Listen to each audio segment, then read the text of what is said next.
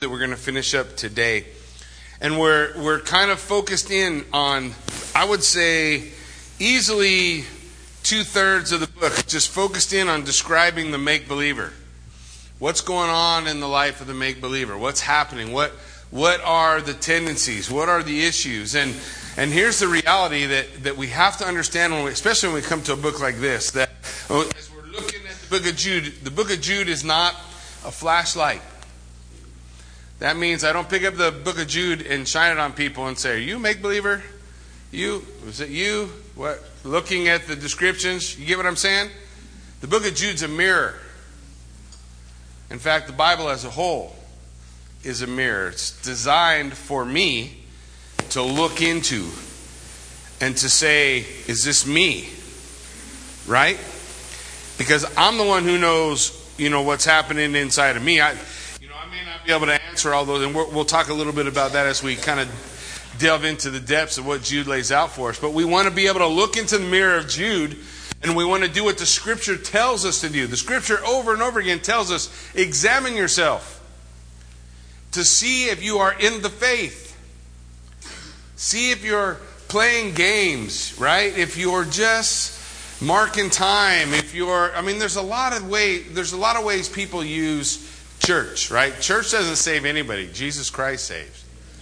But there's a lot of ways people use church. Church can be a, a kind of a, a, social contract, right? This is where I come, I meet people, it's helpful for my business, whatever things that we can use church for. But that, that has nothing to do with having a relationship, desiring to know the only true God and Jesus Christ, His Son, our Savior. And so those are those are kind of different things, and it's possible, right? In fact, what Jude told us in the beginning is these people have crept in. So they're in every church. And when I, at least for me, when I come to Jude, I want to know, I want to examine myself. Am I being a pretender, a make believer? Am I real? And, you know, the worst kind of deception is self deception, right? And that's so easy for us as human beings to fall into. So, you know, we want to we want to gaze into the mirror that Jude presents us with. So, he he, he kind of laid out to us the ideas, whatever the specifics uh, that brought Jude's writing. There were people who were walking in sexual immorality, utilizing the grace of God. You know, the God will forgive me. Uh, I can do whatever I want kind of mindset. Uh, they're utilizing that for a license, right? The grace of God is a license for sin, and Scripture nowhere tells us that we can do that. The grace of God is not to be trampled. So he talked about the judgment of God is something that can be anticipated. Romans tells us that when we walk in disobedience, we are storing up wrath. We become children of wrath. And he says, I don't want you to be children of wrath, I want you to be children of the light. Meaning, who are you follow? What does your walk look like? Does your walk look like Jesus? He's the measure, right? The measure is not Jackie. The measure is not your neighbor. The measure is Christ. He's the standard up to which we're trying to, to live our lives. So we want to walk in light. So there's never a time, no matter what's going on, right? No matter what someone else has done that justifies me being able to walk into darkness for a while right? Well, you, how many times do our arguments start with that? You, you did, you made me, you. If I had a nickel for every time I told my wife it's your fault, I'm mad. Just so you know, it's nowhere in the Bible that, that gives you a pass if you if you get angry. The Bible says be angry and don't sin. But you lose your self control, that's that's on you. Right? So we don't have a we don't have an excuse to come out of the light and walk in the darkness. But we do sometimes, right? And when we do, there's no automatic pass. There's no automatic pass where God just says, okay, well, don't worry about it. I have already forgiven you unless we are repentant. Do you understand? So when we are repentant, we have the heart like David. We'll talk about that a little bit more today. When we have that heart like David, then God will never deny us forgiveness right? But it, it is predicated on our willingness to repent. David said, If there was an offering I would give, I, I would give it. But there is no offering for murder. Right? You read the first five books of the Bible. No, you couldn't, you couldn't go kill somebody and bring a lamb to sacrifice and be forgiven. There's no, there was no offering to give for adultery. You commit adultery, there's no offering. That's what David's saying. Uh, there's no offering. I can't go. I can't go get atonement by doing something. So what did he do? He stood before God with a broken heart and asked God for forgiveness. And what did God respond with? He forgave him. Right? So we get kind of the idea. This is this is the thing that we this is the attitude that we want to have. We don't want to come out of the light and walk in the darkness. And if we are real, if we're real, okay, if we're not fake, if we're fake, we'll do what the Pharisees did. We'll paint the outside even though the inside's full of dead men's bones. We'll look good on the outside, we'll do all the right things, we'll try to say all the right things, but we've not addressed the reality of our heart. Remember again when Jesus was talking to the or Jesus talking to the scribes and the Pharisees who were saying, "Hey, man, your your your your disciples they're dirty. They just ate with their hands not washed." Jesus said, "You know, eating with your hands unwashed doesn't make you dirty. What's it's already in you." That's what Jesus says. What makes a man defiled springs out of his heart. So we have to address the inner man, right? the inner man. Now, the outer man will follow, but we have to address the inner man. And that is where we need Jesus Christ and the ability to be real before God and to live a life willing to, to walk in repentance. But the proud won't do that. The proud will say, I don't have anything to repent for. Always scares me when people say that.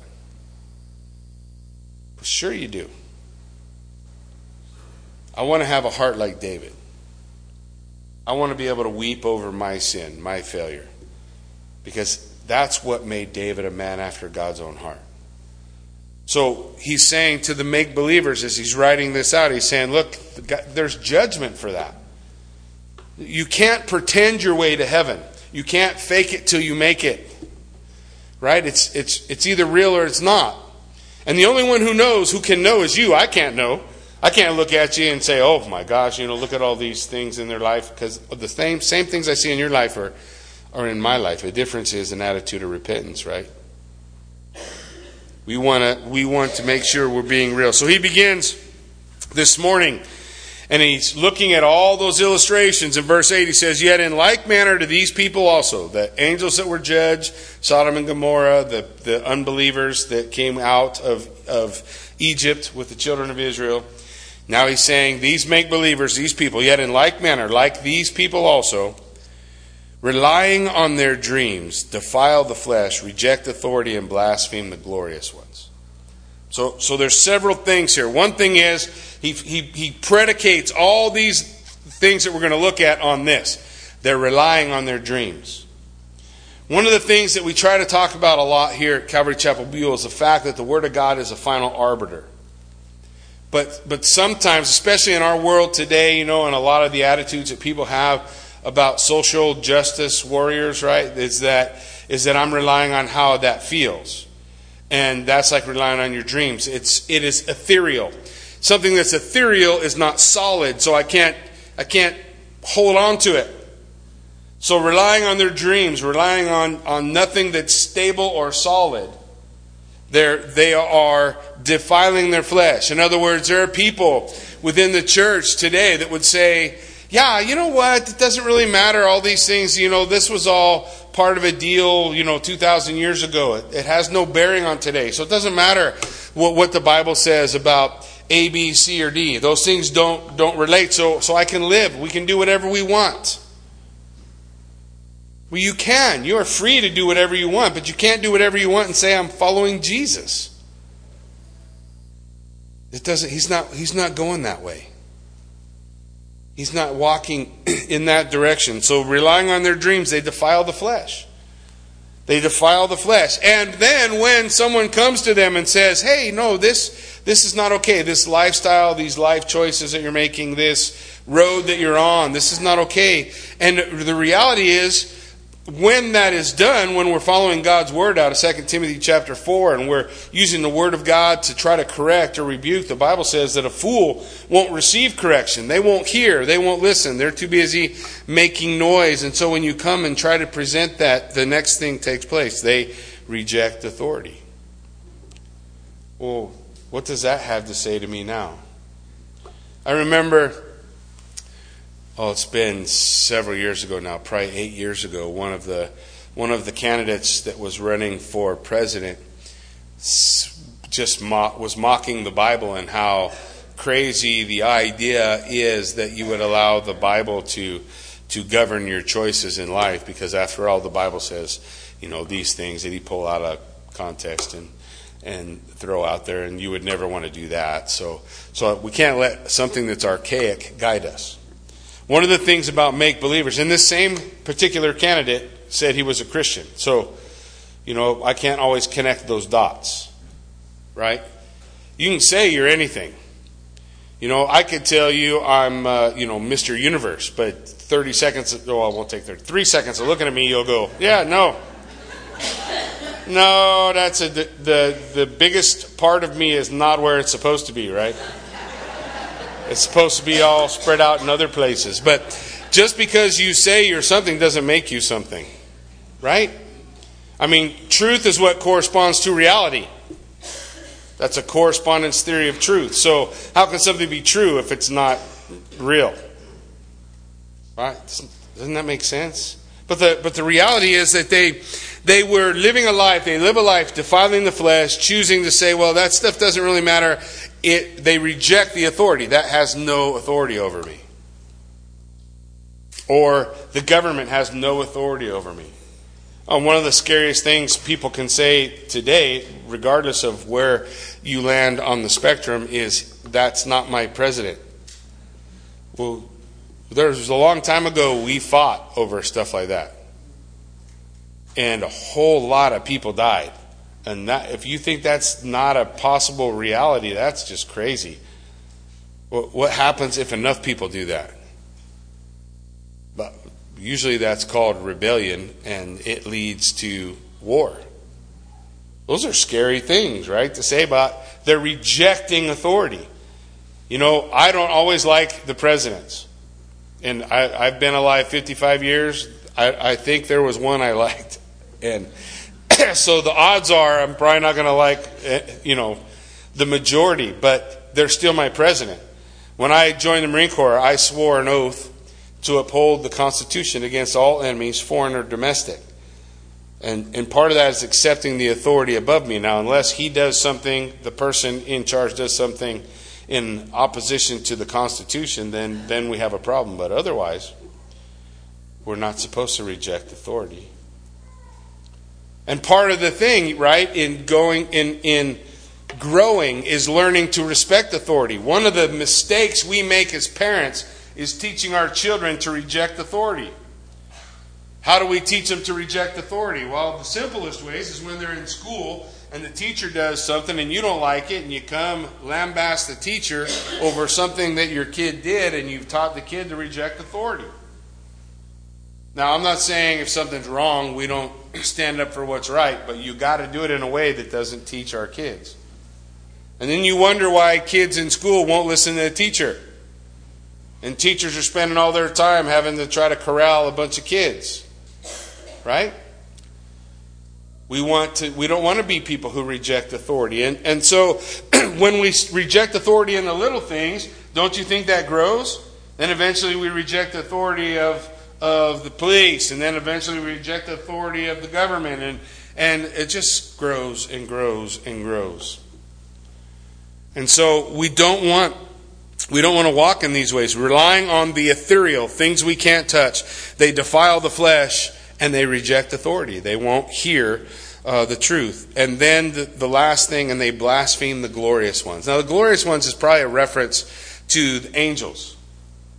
And the idea is that the angels, probably specifically in the book of Jude, the scripture declares to us that, that the law was delivered through the ministry of angels. So God comes, He speaks the Ten Commandments. The angels were involved in the process. and the idea is well blaspheming the angels, something that that is obviously um, greater than us.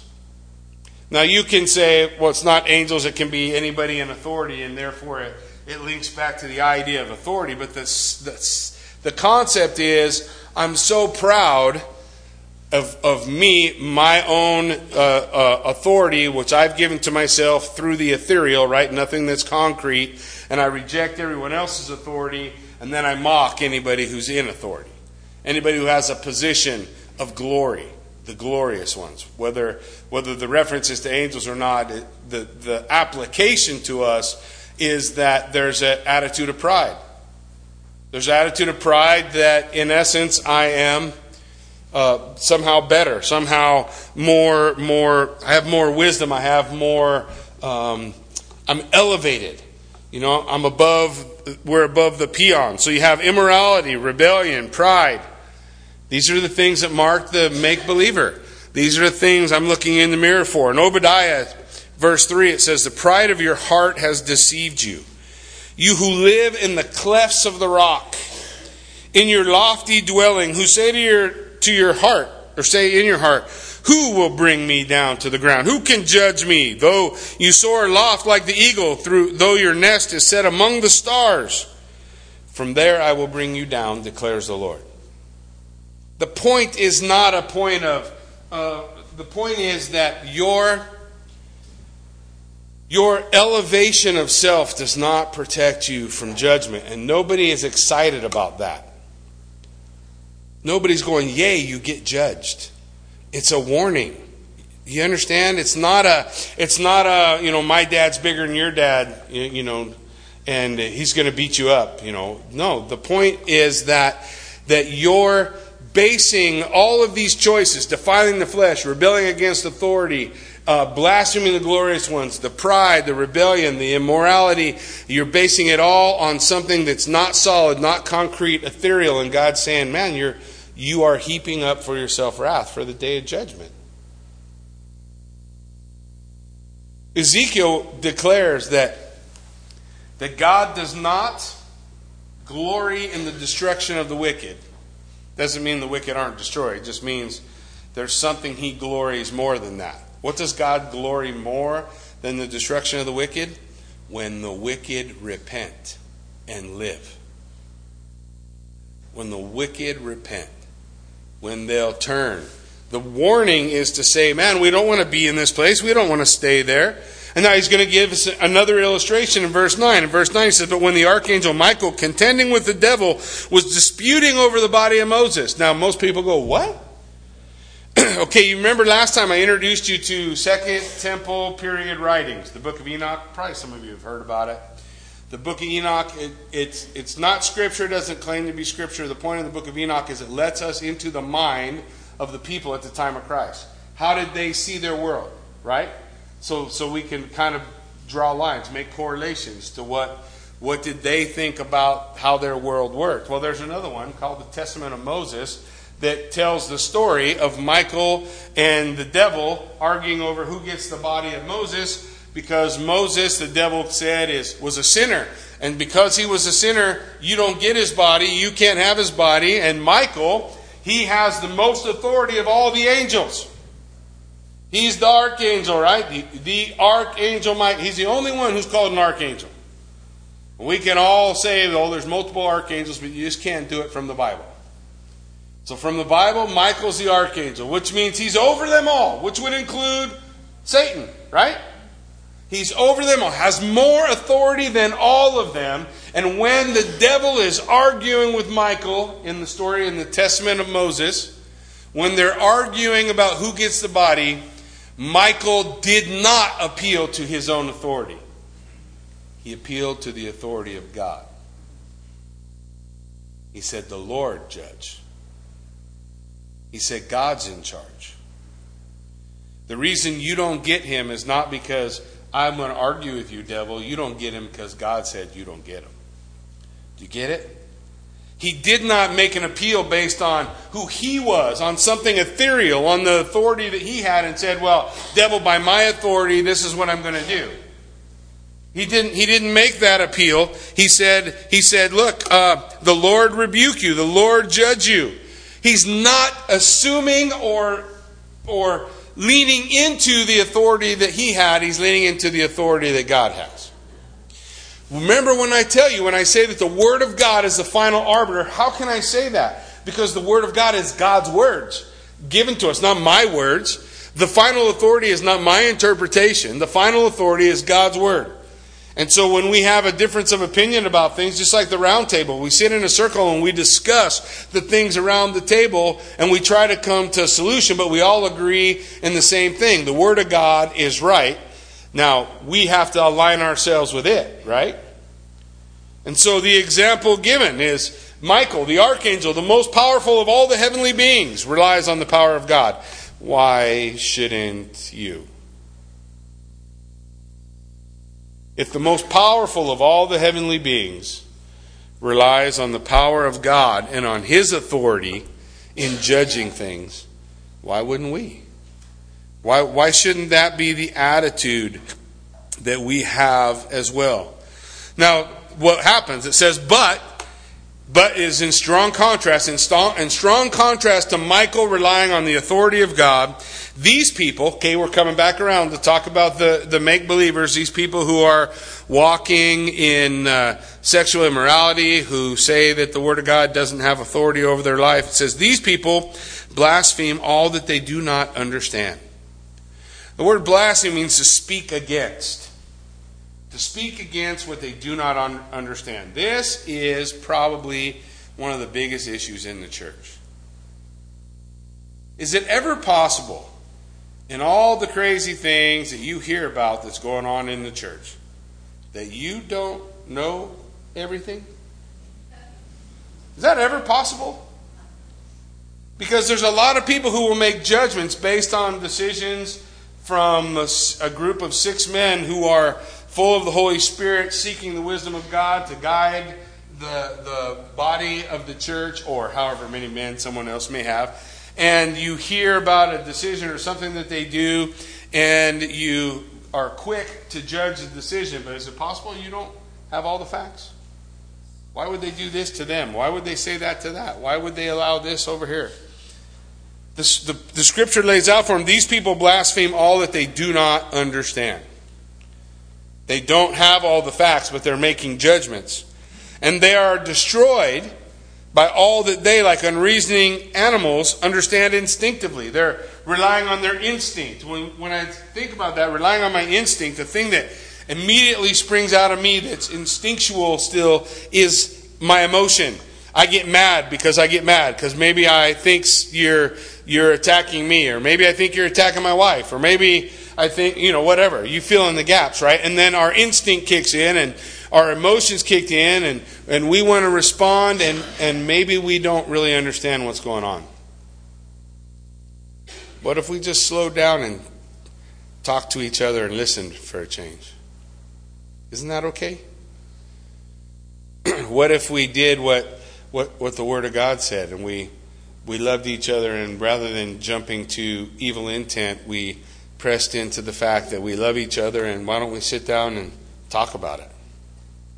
Maybe you're right. Maybe you're not. But these guys, it says, these guys, not like Michael pressing into what does God's word say, uh, they're saying these people are, are pressing into their emotion, their instincts. And they're using their instincts to, to dispute to dispute whatever's going on, whatever the thing is, whatever's going on. Is it, is it possible that if I knew everything that they knew, I might feel different? Is it possible if I had experienced the same things they experienced?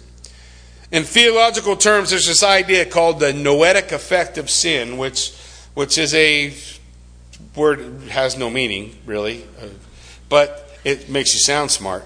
So the noetic effects of sin is this that, that the fall has affected every area of me. Right? As a human being, my emotions are affected by the fall, my reasoning is affected by the fall, my attitudes are affected. Everything about me is affected by the fall into sin. Does that make sense? So because because of that noetic effect of sin, because that affects every part of me, then I can't always rely on my instinct or my the things that pop up in my mind. I can't just assume that I am capable of being the authority. That's why I need some authority to stand on. An authority that doesn't change. An authority that doesn't shift. An authority that I can say, oh, yeah, here it is, right here. I can hold on to this. I can lay a hold of it. Not my instincts. I need something more stable. That's why we say the Word of God is the final arbiter. Whatever it says, that's it. The, the problem is, most of the things we have the biggest problem with are not difficult to interpret, right? They say things pretty plain. Usually we don't like what they say. Don't it make sense? You know, some things that we doubt, though we don't make those rules. We we try to we search for wisdom and understanding. I'm not worried about those. I'm worried about the things we do understand. Right? Do you understand what this means? Love your enemies. What about this? Do good to those who despitefully use you. What? Is that hard to understand? I can say it slower. No, we know what that we know, right? Right? We know what that means. So so we don't want to we don't want to give ourselves a pass. We want to take the word of God and we want the word of God to transform us, right? Change me. Because nothing in me wants to do those things. But but if I will if I will surrender and submit myself to the lordship of Christ, right? Then then I'll do what he says. And when I don't, I'll, I'll be repentant, right? Oh man, I didn't do that right. I'm sorry. Which really makes our arguments easy. Wait, you know, if, if, if somebody comes up to me and goes, Jackie, you really offended me when you, when you did this rude thing, and I say, oh man, I'm not supposed to be rude. Uh, the Word of God doesn't give me the pass to just be rude to people anytime I want to. So then I am a man who's willing to be in a, uh, submission to the Word of God. So then I say, Wow, you know what? I'm really sorry. I didn't mean to hurt you. Please forgive me. And then I go to the Lord and I tell God, I'm sorry. I failed. Will you forgive me? And God forgives me and they forgive me and we're good. But we don't do that. We just start to build up our little armies where we talk about how somebody else hurt us or what somebody else did, which is not what God says, right? God says if you got a problem with somebody, do what? Take it to your brother. Take it to your brother. I get a lot of calls, and usually my first question is, Have you talked to them? And usually the first answer is, No, I'm talking to you. I'm like hitting the nuke button, right, for your problems, just so you know. If you call me, you're nuking it. Ah, we'll get them. We'll hit them with Jackie. Maybe let's just try talking first. Yeah? You get what I mean? We want to try to talk. We want to try to work our way through it, okay? So we don't want to be those who blaspheme what we don't understand. that, that we become destroyed by our unreasoning, being run by our emotions and our instincts. Look what he says in verse 11 Woe to them, for they walk in the way of Cain. Here's our three examples. They walk in the way of Cain, abandon themselves for the sake of gain to Balaam's error, and perished in Korah's rebellion. So, what does it mean? Woe to them, they walked in the way of Cain. The way of Cain is jealousy. Jealousy is the way of Cain. Genesis 4 6, the Lord said to Cain, Why are you angry? Why is your face fallen? They, broke, they both brought an offering to the Lord, right? One was accepted, the other was rejected. And Cain's was rejected, and so he's bummed. Now, the only requirement at the time we don't have Genesis, or we're just writing Genesis. We don't have Exodus, Leviticus, Numbers. The sacrificial system is not built. All we know for sure is that there must have been some type of sacrifice, right? Because Adam and Eve got clothed and God clothed them.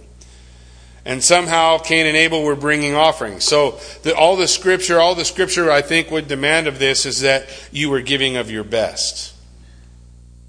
So Cain brought an offering and Abel brought an offering. One was accepted, the other wasn't. Maybe Cain was keeping the best back for himself. I don't know. The Bible doesn't tell us. The Bible just says it was rejected. So Cain was or Abel was accepted, and so Cain looks at Abel and it's like, man, God likes you better than he likes me. You're getting more authority or you're getting more opportunity than I'm getting. I, I, I did I brought good stuff. You know, I, I should have the same thing that they have. In the Gospel of John, we're introduced to this this time when, when Jesus says to Peter, Peter, after he after he welcomes him back, right? Peter, do you love me? Peter, do you love me? Peter, do you love me? You guys remember the story? And then Peter says, Yea, Lord, yea, Lord. So we get through that. He's been reaffirmed, right? Peter's welcome back in. And then Jesus says, Peter, the day is going to come when men are going to take hold of you, take you where you don't want to go, and they're going to, in essence, just, he's describing, they're going to nail you to a cross. And the scripture, John says, this Jesus told Peter about the way he was going to die. So Jesus told Peter, before he died, you're going to be crucified. You remember the next thing Peter did? He looked over at John and said, Well, what about him? I got to get crucified. He better get something bad. right? Do you remember what Jesus said? Jesus said, What's it to you if I want him to stay alive until I return? I'm asking you to follow me, Peter. Sometimes we look at what other people have, right? Like that's the way it Cain. We look at what other opportunities people get. We look at whatever other things are happening for them. And we get filled with jealousy. And I want us to hear what God's words were to, to Cain because we need to hear them. He says, Why are you angry? Why is your face falling? If you do well, you will be accepted. What is our ultimate goal? Is our ultimate goal to, to be able to say, I've lived a life wherein the Lord will declare to me, Well done, good and faithful servant? Or is my goal to beat my neighbor? I got to have a nicer car, faster bike, uh, uh, whatever, whatever thing, whatever ways we compete. But is, is that what the Word of God is calling us to? To be in competition? If you do well, you'll be accepted. You'll be accepted. Listen. And if you do not do well, listen. Sin is crouching at the door. That's a description of a lion ready to pounce. Sin is crouching at the door, and its desire is to rule you, contrary to you. Sin wants to destroy you. But you must rule over it. So God told Cain, Hey, I see it. Jealousy, man. You're, you're mad at your brother because your brother was accepted. We all know the story, right? Cain picks up a rock and kills his brother. Jealousy. They walk in the way of Cain, being driven by jealousy, by what other people have. I had to teach myself this because I used to fall into the trap when somebody would get a new car. Do you guys ever do this? You, you say that it must be nice thing. I hate when I do that. Must be nice. Shut up. Man, don't do that. What should we do? Can't we be happy for somebody who's, who's had an opportunity or been blessed? So if they got something new, we hey man, awesome. I, I really try to go out of my way to, to be happy for whatever blessing God has given because it keeps us out of jealousy. And the worst one is when it happens in ministry. Oh, you got to teach? How come I didn't get to teach? You got some special thing. You know, there's there's no conspiracy out there to keep you down, man. That's not happening. God says sin's crouching at the door, ready to destroy you. Don't walk the way of Cain. Cain killed his brother. Don't walk the way of Cain. What's the second example? Balaam. Do you know that Balaam is not a false prophet? He's a wicked prophet. He's a greedy prophet, but he was not a false prophet. Interesting, no? Balaam, he says, he says the second example, for the sake of gain, don't walk in Balaam's error. Balaam's error is he wants to get ahead. He wants to get ahead. Look, he wanted the gold the king was offering him. The king saying, Look, look, come here, come here, Balaam. God says, Don't go. Balaam goes anyway. God says, sends an angel to kill him. His donkey stops, right? We remember the story? And and Balaam keeps wanting, well, I want to go. I really want to go because, man, he's offering to fill my house with gold. God, I, can I please go? Can I please go? Can I please go? God says, okay. Don't say anything I don't tell you to say. Balaam says, Oh, I won't, I won't, I promise. So he goes, and the king takes him up on a mountain. They're looking over the children of Israel. Now, listen, listen, this is important. They're looking over the children of Israel. Listen, listen, Balaam wasn't a Jew. He'd have been down there. But he was a prophet of God. You know God's doing things you don't know about? So, anyways, he Balaam comes out. The king says, Oh, look at all these people. You got to curse them because they're big and I can't handle them. Look how big they are. And he looks over them. Yep, they're big. And so he says, Okay, I'll, I'll try to curse them. So Balaam goes to curse them and bless him. And the king's like, Dude, what was that? You just blessed them all. Yeah, I can only say what God tells me to say. You know, I'm a prophet. That's what we do. The king, king takes him to a different mountain. Well, maybe it's the mountain. We'll take you over to this mountain. Look down on them. Oh, yeah, yeah there they are. Curse them. So he goes out to curse them. Blessing comes out. King's getting mad. What are you doing? You don't get to do this. So he goes, he takes him to a third mountain. And the third mountain, blessing comes out. And the king says, Yo, forget it. Pack your trash. Get out of here. I'm not giving you a dime. And, and then Balaam prophesies seven more blessings right then. Boom, boom, boom, boom, boom, boom. right? Which are all blessings about the coming of Messiah, which is pretty incredible if you read the, blessing, uh, the blessings, the prophecies that Balaam gives, which means he's prophesying truly, right? But then he does what God told him not to do. He says, Look, king, here's what you need to do take the prettiest girls you have, strip them, and put them out before the children of Israel. They will be driven by their lust, and they'll sin, and God will judge them. And so the king did what Balaam said. And the children of Israel did what Balaam said they would. And 24,000 people died. so one man could have his house filled with gold. Don't walk the path of Balaam. Don't walk that road for greed, greedy for gain. Don't be that person. He's saying we don't want to we don't we don't want to follow that. We don't want to be a part of that. Second Peter says, forsaking the right way, they have gone astray. They have followed the way of Balaam, the son of Beor, who loved gain from wrongdoing. Whatever it takes to get ahead, right? Don't follow that way. That's the path of a make believer. That's the path of a make believer. The third example, and they perished in Korah's rebellion. Korah's rebellion, we talked about it last time, right? Moses and Aaron are leading, and the people go, Why is it you're in charge? Uh, I don't know. If uh, We don't want to follow you. We don't like where you're taking us. We keep walking around in circles in a desert. You obviously don't know where you're going. So we're going to take over. So they have the contest, right? You remember I told you about the contest? God had Aaron's rod budded, so he, he informed the people that his choice was Aaron, and Moses was the one to lead the people. And then you remember what happened next, right? The earth opened up and swallowed him. You know that the scriptures in the Old Testament, the scripture says, Thou shalt not suffer a witch to live. That seems like a harsh thing, right? Yeah, you should not have a diviner, somebody who's trying to use the dark arts. Yeah, that's bad. Keep them away. Don't do that.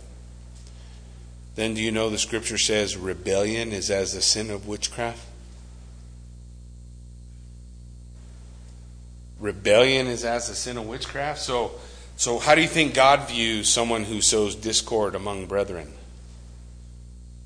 Is that okay? There's a great book, man. If you guys like to read books, there's a great book called The Tale of Three Kings, which basically tells a story about what, what kind of king are you. And the concept is that we all have a little bit of Saul in us. Saul's a, a spear chucker, he's always trying to pin somebody to the wall, right? And then you have two other examples you have David, and you have uh, Absalom. Remember what Absalom did? Ab- Absalom, he didn't like how his dad David was running things, so he walked around whispering to people, leading people, hey, I'd be a better king, hey, I'd be a better king, hey, I'd be a better king. And eventually he gets enough support to kind of, you know, go to war against his dad. You know what his dad did? I love what his dad did. You know what his dad did? The armies are marching to Jerusalem. You know what David did? He said, You want the throne? Cheers. He just walked away. He said, I don't know what God wants, but I know that my authority is derived from the Lord, and if God wants me to have it, He'll, he'll keep it. Do you believe that?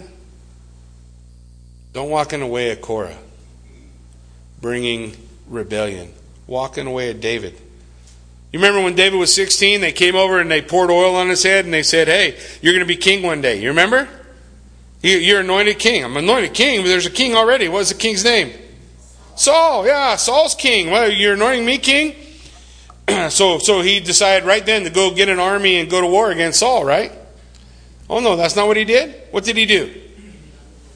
Oh, he went and served Saul. Did you know that? He served him. You know, Saul tried to pin him to the wall with a spear. And David picked up that spear and, no, he didn't. What did he do? He just moved, ducked. Ducked. Sorry. I just want to serve you, king. He didn't pick up a spear and throw it back. He didn't do any of those things, right? What did he do? He, he, he trusted in God's authority. God anointed me king, then he'll make me king. I don't have to help. Isn't that what God did? Isn't that an amazing story? That's not the way of Korah. That's the way of Jesus Christ. Not walking in an attitude of rebellion. Verse 12 These people are hidden reefs at your love feast. They feast with you without fear. Hidden reef, you know what that means? That means they're just under surface. They look like a spot. If you look down on the water, some of our translations say they're, they're spots in your love feast. The idea is that little, just a little bit of the rock is showing. You get what I'm saying? And you're coming by in a boat. That's not good, right? You ever hit a rock with a boat? I have. Motoring, dude. I was flying, trying to get to a spot at Salmon Falls in my boat, running as fast as that thing would go, which was pretty fast. It was okay. 80 horse, something like that. So it's, it's going pretty good. Fast enough that you don't want to hit a rock under the water. But I did.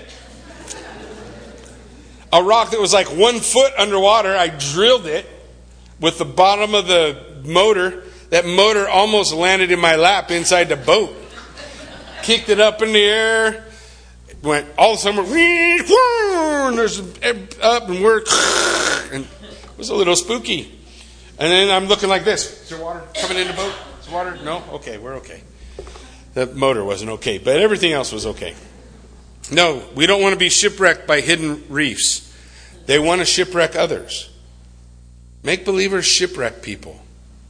Don't be a make believer. Then he goes on, there's shepherds feeding themselves. What's the shepherd's job? Take care of the sheep, right? So, this idea, shepherds feeding themselves, they're feeding on the flock. That's what it's talking about. They're eating sheep. What do you call that? What, what creature does that? A wolf, right? Yeah, you can tell someone's a sheep or a wolf by what they eat. Sheep don't eat sheep, wolves do. Right? They're shepherds feeding themselves. Waterless clouds swept around by winds. What's a waterless cloud? A waterless cloud is something that promises refreshment. Oh, it's so hot. Look at there's a cloud coming over. Looks like a rain cloud. It's going to rain on us. Oh, it'd be so nice. Nope. Just blows around. Always promising refreshment, but never quite delivering. Waterless clouds swept along pushed around by the winds of doctrine, always wishy washy. They're fruitless trees in late autumn. A fruitless tree, late autumn, there should have been fruit. Should be fruit all over the ground, should be fruit everywhere, but there's no fruit. They don't have fruit. Fruit doesn't come. Why? Because they're twice dead and uprooted. They have no life in them. No life in them. Fruitless trees promise life, but have none. They are wild waves of the sea, casting up the foam of their own shame. A lot of motion, a lot of action. But all that's left behind is the foam of shame. Action doesn't equal, does not equal truth. Action just is action. Something's happening. Something's happening, but all that's coming up is shame, shame, shame. That's what's being brought up. And then the last one, they're wandering stars. You know, the Bible uses the phrase stars for angels. It's interesting because there's several judgments and things that the Bible talks about here about angels. And one of those judgments was angels, which are typically the word for angel is, is shining one. So you're saying a shining one is re- reserved for gloomy darkness. A shining one by, by their being ought to want to be in the light, right? But these are wandering stars. They're not in the light, they're wandering. They're not Jesus said, I'm the light of the world, but the stars aren't aren't in a wandering star is, is not in orbit around the sun, around the light. A wandering star is trying to find their own way, and all they will ever be is in the dark. And so this is what he's saying wandering stars for whom the judgment of eternal darkness is left. Verse 14, he says, It was also about these that Enoch, the seventh from Adam, prophesied, saying, Behold, the Lord comes with 10,000 of his holy ones to execute judgment on all, to convict all the ungodly of their deeds of ungodliness that they have committed in an ungodly way, and all the harsh things that ungodly sinners have spoken against him. Jesus said, to, uh, or the Lord said to Moses, Hey, Moses, why are you upset? They're not rejecting you, they're rejecting me. Right? They're rejecting me. Sometimes the choices we make when we are rebelling against authority, when we are walking out after gain, when we're making the choices of the make believers, we're, we're, we're well, let me ask you this. When, when you're spreading division among the body of Christ and, and the body of Christ is divided, who bleeds? Whose body is it? That's Jesus' body, isn't it? Why do you think God the Father said, I hate people who cause division? I hate them. Because when you divide the body of Christ, Jesus is the one who's bleeding. Right? We're supposed to be united. Right? We don't always get along, but we ought to always be willing to come together. No? To, to forgive one another, mm, even as God in Christ forgave us. Isn't that supposed to be our attitude, those who are walking in truth and reality? But he says these in verse 16, these are grumblers and malcontents and never happy. You ever met somebody who always has something to complain about? Man, I, I don't want to be that. I don't want to be out. My wife will never be that. She's always Little Miss Sunshine. She is the most Pollyanna person. You guys ever seen Pollyanna? Yeah, she is Pollyanna, for real. And the day when she's not Pollyanna, you don't want to be around me. Because, because really, in the wisdom of God, uh, He led me to, to Kathy as my wife because that's what I need. So when I got people who, who are more pessimistic like I am around me, it drives me crazy. I like happy. That's why I married Kathy.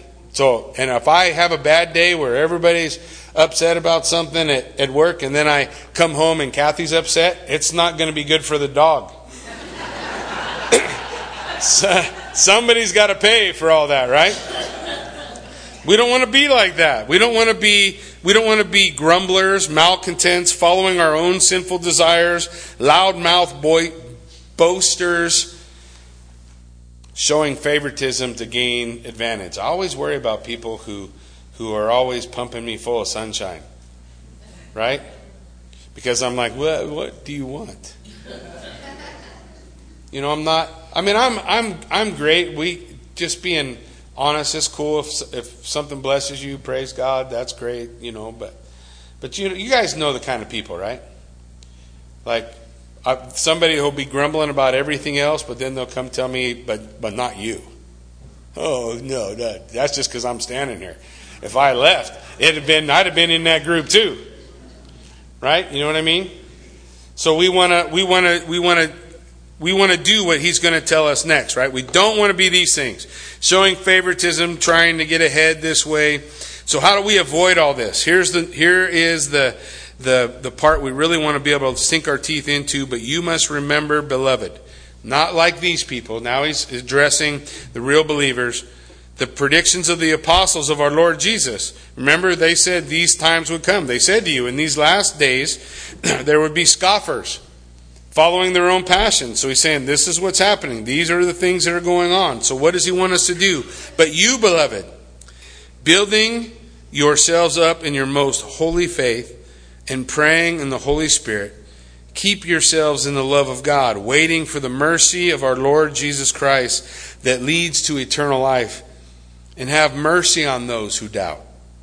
Save others by snatching them out of the fire. To others, show mercy with fear, hating even the garment stained by the flesh. He's calling us to be controlled by the Spirit, not controlled by our emotions. That's different, right? Being controlled, led by the Spirit of God. Look, I want to, I want to follow God's Spirit. God's Spirit, he, he's, gonna, he's going to guide me. He's going to lead me. I want to stand in the love of God. I don't want to be like the church at Ephesus in Revelation chapter 2, right? That had left their first love. You had abandoned, they had abandoned the love that they had in the beginning. And then we want to be waiting on the mercy of Jesus, confident in his return. We're looking for his return because that's the mercy of Jesus when he comes, when he delivers his people. I want to be ready for that. And then I want to be concerned about others. And that's this whole section that he lays out for. We want to read it like this. On one hand, convict people. You see somebody, you know, doing something that they ought not do. On one hand, be convicting, rebuke, use the word of God, stand on the authority of God, and share the truth on them. On the other hand, save them. You're trying to pluck them out of the fire, right? You're not trying to shove them down. It's not a judgmental thing, it's a salvation thing. Man, we're trying to this is this is an attempt to save, to help. On one hand, convict, on the other hand, save. On the other hand, be merciful. Right? Because everybody I look at that I come to with a rebuke from the Word of God, I see a little of me in. Right? No? We want to be able to be merciful toward them. 2 Timothy 4 2 says, To preach a word, be ready in season and out of season, reprove, rebuke, exhort with complete patience. Yeah, uh, that's the rub. Complete patience in teaching. We want to do what we can for others, to help others, right? We want to have mercy on those who doubt. Why? Because we've been doubters. We want to save people who are perishing in the fire. Why? Because we don't want to perish in the fire. To others, we want to show mercy with fear. We want to be merciful to them. Even though the touching of the garment, even though the garment stained by the flesh, we don't, we don't want to act like that. We don't want to have these attitudes in us, but we want to have an attitude of mercy. We want to do all this because we believe in what God can do. That's the last two verses. Why do we want to do this? Why do we want to choose love and mercy and correction and all those things? Why do we want to try to reach out and help people that are perishing? Why do we want to be a part of that, even if it's a make believer in our midst? Why do we want to do all that? Because now unto him who is able to keep you from stumbling. Because I believe what God can do. God will keep me from stumbling. And who is able to present you blameless before the presence of His glory. I don't get blameless because of what I did, I get blameless because of what He's done. Right? I'm blameless because of my association with Christ Jesus, not because I became perfect.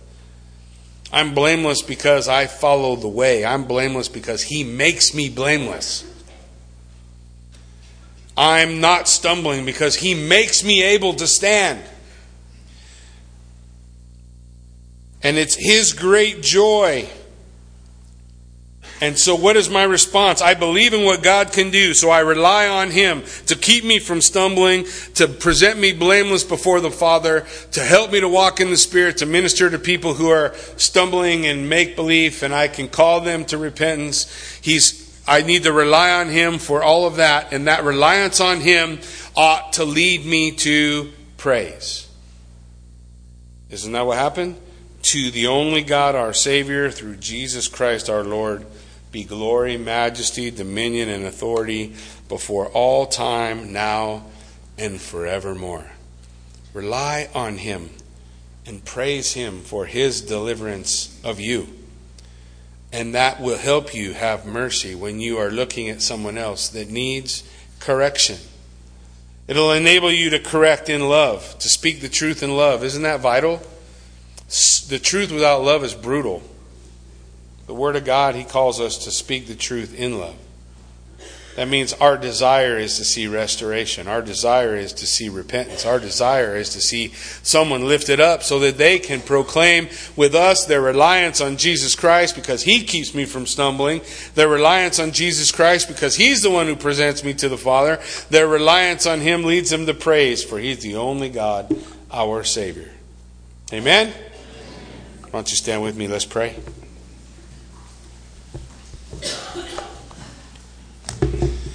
Father God, we thank you for the opportunity we have to just come together and to study your word, Lord. And I just pray, God, that we recognize here you're calling us to look into the mirror, to recognize what's in me. And sometimes when I recognize what's in me, I can I can see it in others. Maybe I can be a word of encouragement. Maybe I can be a word of exhortation.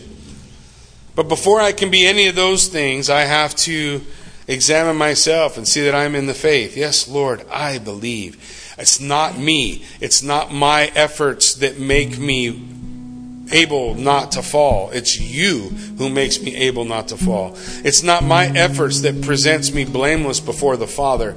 It's you who present me blameless before the Father. My job is to look at you, keep my eyes on Christ, and to follow you, just like you said to Peter. So what if what what my life has is different than what other people's lives have? God, you're calling me to follow you regardless. Doesn't matter. You follow me. You follow me. You follow me. So help me get my eyes off of everyone else. Help me not walk in an attitude of complaining. Keep me from the errors of Cain and Balaam and Korah. Because I don't those things are not how I learned Christ Jesus. I want to walk in the ways of Jesus my Lord. When I see him, I want him to say, not, why did you call me Lord? You never listened to me. I want to hear him say, Well done, good and faithful servant. Not because I was sinless, not because I was perfect, but because I had a heart like David that would come before my God with a broken heart when I failed and seek his forgiveness. Didn't pretend I was something other than what I am. I'm a man saved by grace. I was blind, now I see. You have given me victory over death. I didn't earn it. God, you are worthy of all praise, glory, and honor. You are worthy. And you're the answer for all the conditions of our world, all the things going on. It's you. It's you. And it's when God's people will fall down and say, God, I am not worthy. I am not something gorgeous and beautiful and amazing. I'm a wretch, God, but you, when I'm connected to you, when you are working in my life, then I become something altogether different. I become someone who can follow Jesus in loving my enemies. I become someone who cares about what the Word of God says and wants to apply that in their life. I become someone who's governed by an authority greater than all authorities and I bow the knee. You are my king. I will follow you to the end, to the utmost. And I thank you and I praise you for what you've accomplished in me. Because I humbled myself, Lord, your word declares that I will lift you up.